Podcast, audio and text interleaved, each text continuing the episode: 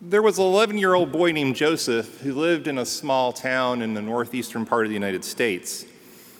His family lived on the main street, blocks away from the local high school, a small family run corner store, and the local Catholic church. And like many children, Joseph loved to get up in the morning, go outside, hop on his bike during the summer, and just ride around the town, exhilarated with the freedom and the ability to have adventure. Unlike other children, though, Joseph would sometimes ride in the parking lot at the church. And one day, Joseph felt drawn to go in. Quietly entering, he found it completely dark and silent. And the only light was streaming in from the, the windows above and from the red candle next to the tabernacle behind the altar. And although there was no other human soul around, he felt a quiet presence there. Returning home later that day, he dropped his bike in the front yard like he always did when he heard a voice, not audibly, but loud and clear in his mind. And the voice asked him, Where will you go when you die? Will you go to heaven? Now, Joseph was stunned. I mean, most 11 year old boys don't think about things like that. He was frozen in his tracks, his bike laying at his feet, when suddenly an image flashed in his mind a picture from his brother's missal of the holy souls in purgatory. So, like any good Catholic boy, he responded audibly and said, I hope someday to go to purgatory. so, Joseph had his first encounter with considering the last things. Now, this Sunday's readings from the book of Daniel and the Gospel paint a picture of a time of great distress, unlike any prior time. And Daniel tells us of two possible outcomes for those living during those times everlasting life or everlasting disgrace. Jesus in the Gospel speaks of a similar time of distress using apocalyptic language to capture our imaginations. So, why are we hearing these words today? Now, Father Walsh last week reminded us that during this month of November, we think about the last things death, judgment, union with God, separation from God, because these are vitally important things to consider. We ask ourselves, when I pass, where will I go? What will God think about how I live my life? Is God pleased with me? Now, the Catechism of the Catholic Church instructs us that at the judgment on the last day, the conduct of each one and the secrets of hearts will be brought to light. Then will the culpable unbelief that counted the offer of God's grace as nothing be condemned. Our attitude about our neighbor will disclose acceptance or refusal of grace and divine love. I mean, these are serious thoughts, right?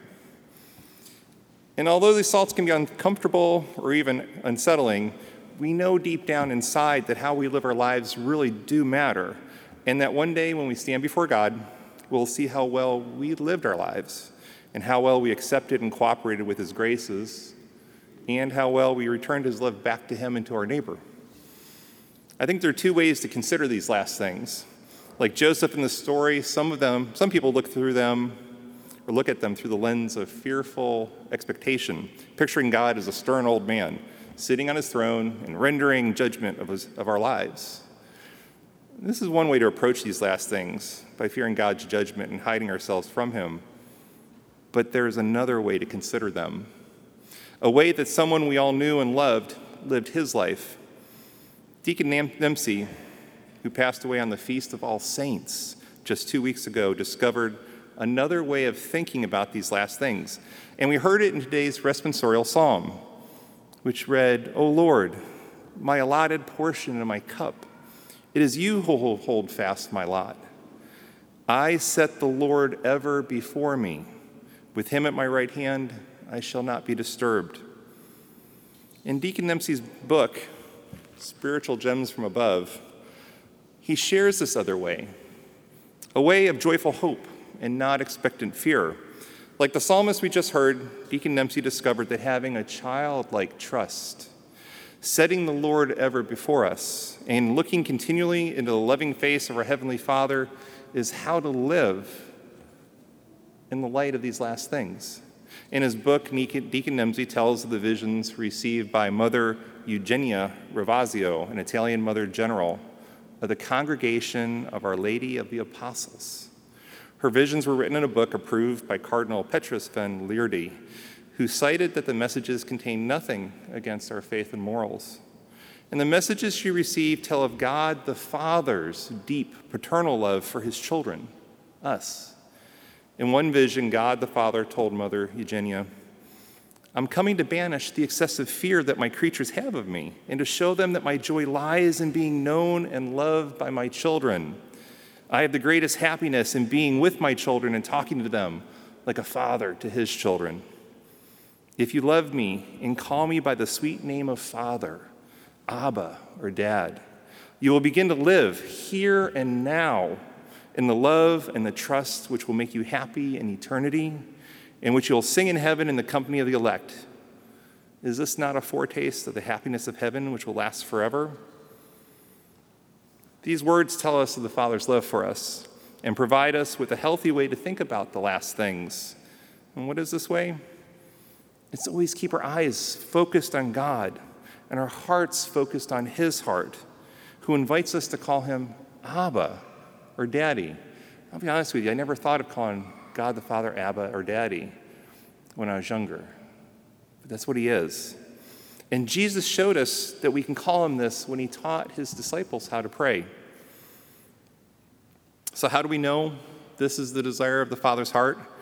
Because God the Father sent his only begotten Son, Jesus, who offered one sacrifice for sins, as we heard in today's second reading. God the Father held nothing back in his plan to bring everyone back into relationship with himself. The Father loves us gave us his only Son to redeem us and make us perfect forever. And he gives us the Holy Spirit to strengthen us and guide us. God's providing everything necessary for everyone, everyone here, everyone out in the world, to live in union with him now and forever, if only we will receive it with a loving trust like a little child.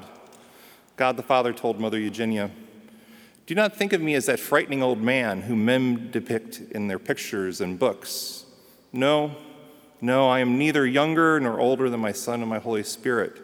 And because of this, I would like everyone, from the youngest to the oldest, to call me by the familiar name of Father and friend. I will give you the graces for the present and bless you for the future. Come, see that you need a gentle and infinitely good Father. Now, Deacon Dempsey would tell each of us here tonight to put aside any doubts that we have and to throw ourselves into the loving arms of our loving Heavenly Father with that same simple love and trust that a little child has for his dad. May each of us here today put away any doubts about God's desires and intentions for us and instead dare to look up into his loving face and allow him to pick us up in his loving embrace. Now is the time to make this leap, for as today's gospel reminds us, know that he is near, and of that day or hour no one knows. We don't know when we'll come to the end of our lives, but instead of being fearful of it, of being fearful of the last things, God the Father is calling us to himself. He is calling each one of us here today to accept his love for us and to return our love to him so that we may face the last things with joyful hope as his beloved children. Amen.